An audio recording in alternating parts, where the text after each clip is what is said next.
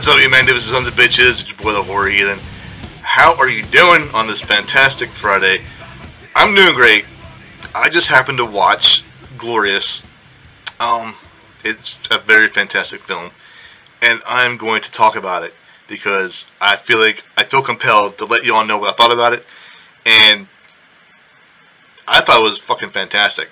So, Glorious is now streaming on Shudder with a runtime of 78 minutes, maybe 79, one of those two.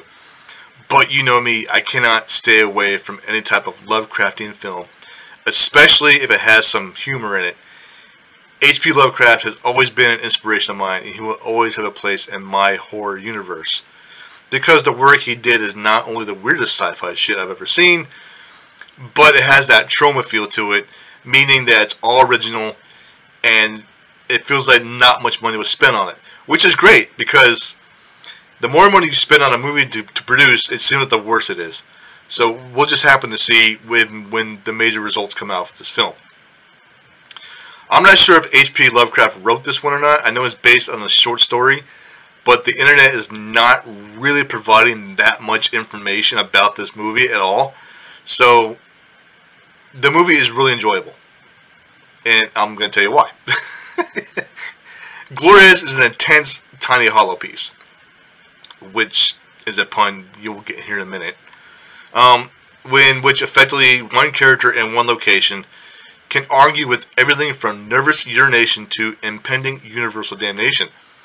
It manages to contend with enormous, unknowable cosmic entities and personal guilt, which may recompense without ever spending much time outside of its main setting and it's all about a glory hole. So you get this small. It's just great. It's, it's fucking fantastic. This movie was just done so well. I should also note that one of the movie's exec producers is none other than the very talented Barbara Crampton, who also starred in Reanimator and From Beyond. So there's no surprise that she did this whatsoever.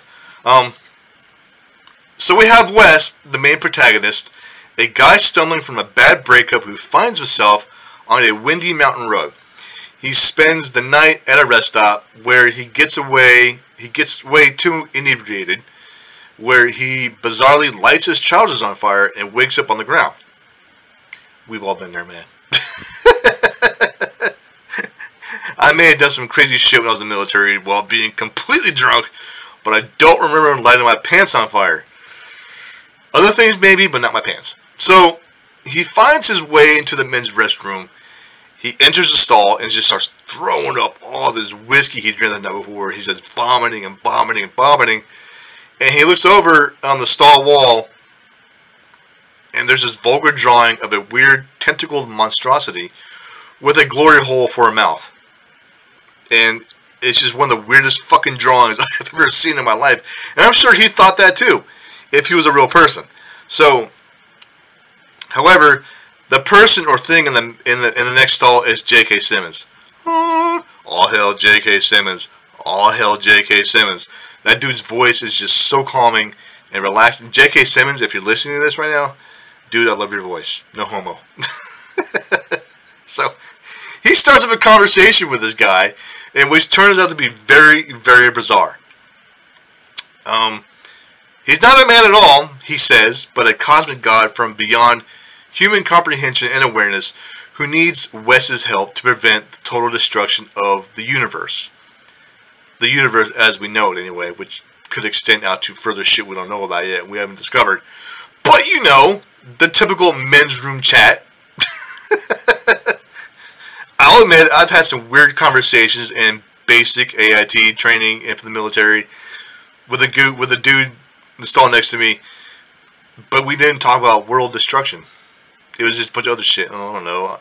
I really can't go into details because I'm, I might embarrass myself. I don't know.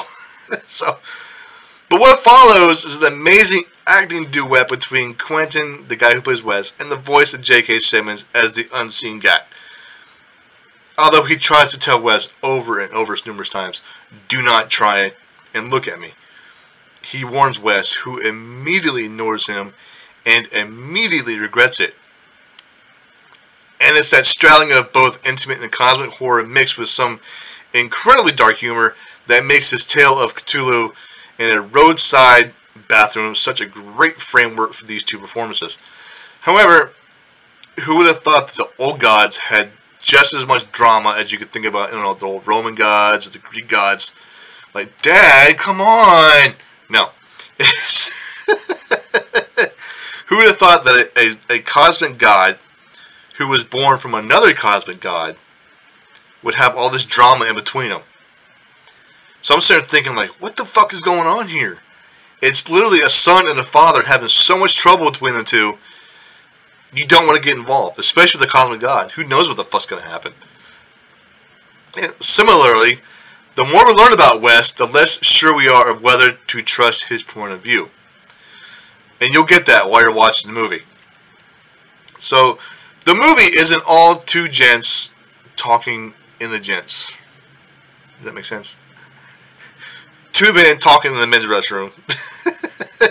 as, as Wes attempts to escape, it marks the film and it does have some blood soaked moments. There are also a couple of other characters who figure into the story. We have Gary, the state employee who has the bad luck of having this rest stop on his route to check every fucking day. Dude, if the pay is good and the benefits are awesome, then I just might do it too. I don't know, but I find I might find some weird shit in a bath in a, in a rest stop bathroom.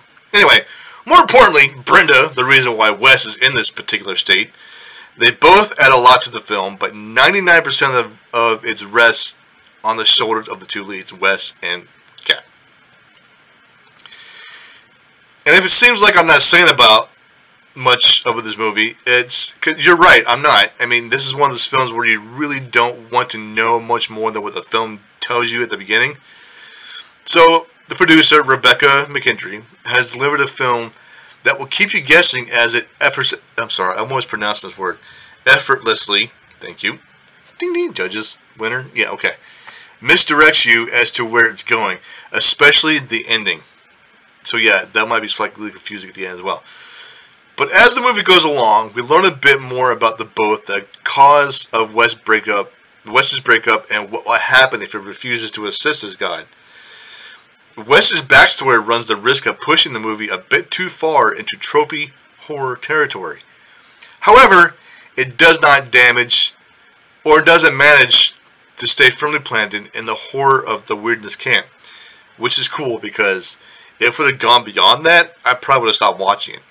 So, although it takes a lot of dumb, stupid shit to get me to stop watching a movie, I will watch an entire uh, a movie through its entirety but it has to catch me and reel me in. If it doesn't, I turn it off halfway through. So, at only 78 minutes, the movie never overstays its welcome nor pushes the premise too far, which I believe, like, all of the boxes were checked for this movie for a horror movie. Besides a few flashbacks and instituting scenes, majority of the movie goes down within the limitations of a rest stop bathroom and a not a big one for that matter. It's about maybe the size of my fucking bedroom. Really, it's just not very big. It's got two stalls and two urinals. That is it. So, God forbid there's a fucking long ass line on that side of this motherfucker. You're screwed. I'm gonna go find a tree or dig a hole. I don't know. One of the two. This is a rural two stalls and urinal job, not one of those sprawling deluxe versions that get cleaned on the regular. It kind of reminds me of a specific bathroom from a specific park from my childhood. Hey, if you've experienced one of these things in your life, then you've experienced life. Just saying. but even in those limits, McKendry and the cinematographer David Matthews keep the look and the visual interesting and off kilter. So they make use of odd camera movements and unusual framing at angles along with color scheme that compares shadowy black corners with near phosphorescent pinks and purples. A lot of missed scene going on there, so and it's very enjoyable. They don't overuse it, but they do use it. You'll see that, and that's another thing. Another trademark of the, of the Lovecraftian films is the phosphorescent colors, which I think is just really cool. I'm just glad I wasn't fucking tripping on acid or high at the time. I mean, they, I'm like, whoa, or ah! one of the two. So, despite the graffiti walls and urine and feces splotched floors, it's a very lovely film. so, in the end, Both men deliver excellent performances that, along with some strong dialogue and direction, it keeps the movie unlikely from unraveling as it portends the end of the world or the end of one man's world. So Kwanten's performance is excellent, conveying the building confusion, anger, and ultimately brain-bleeding fear of situation. Lovecraft's heroes always go mad at the disclosure they make, but Wes is almost too self-centered for that. It creates a fascinating contrast, and you'll get that. It conveys that on point, and you'll love it, trust me. So having a voice as reassuring and yet menacing as Simmons to relay the outlandish information helps too. Like, hey, what's up, buddy? Doing good? Yeah? Well, the end of the world's about to happen if you don't give me your liver. I mean, your liver. your liver. Because, no, I'm not giving my liver.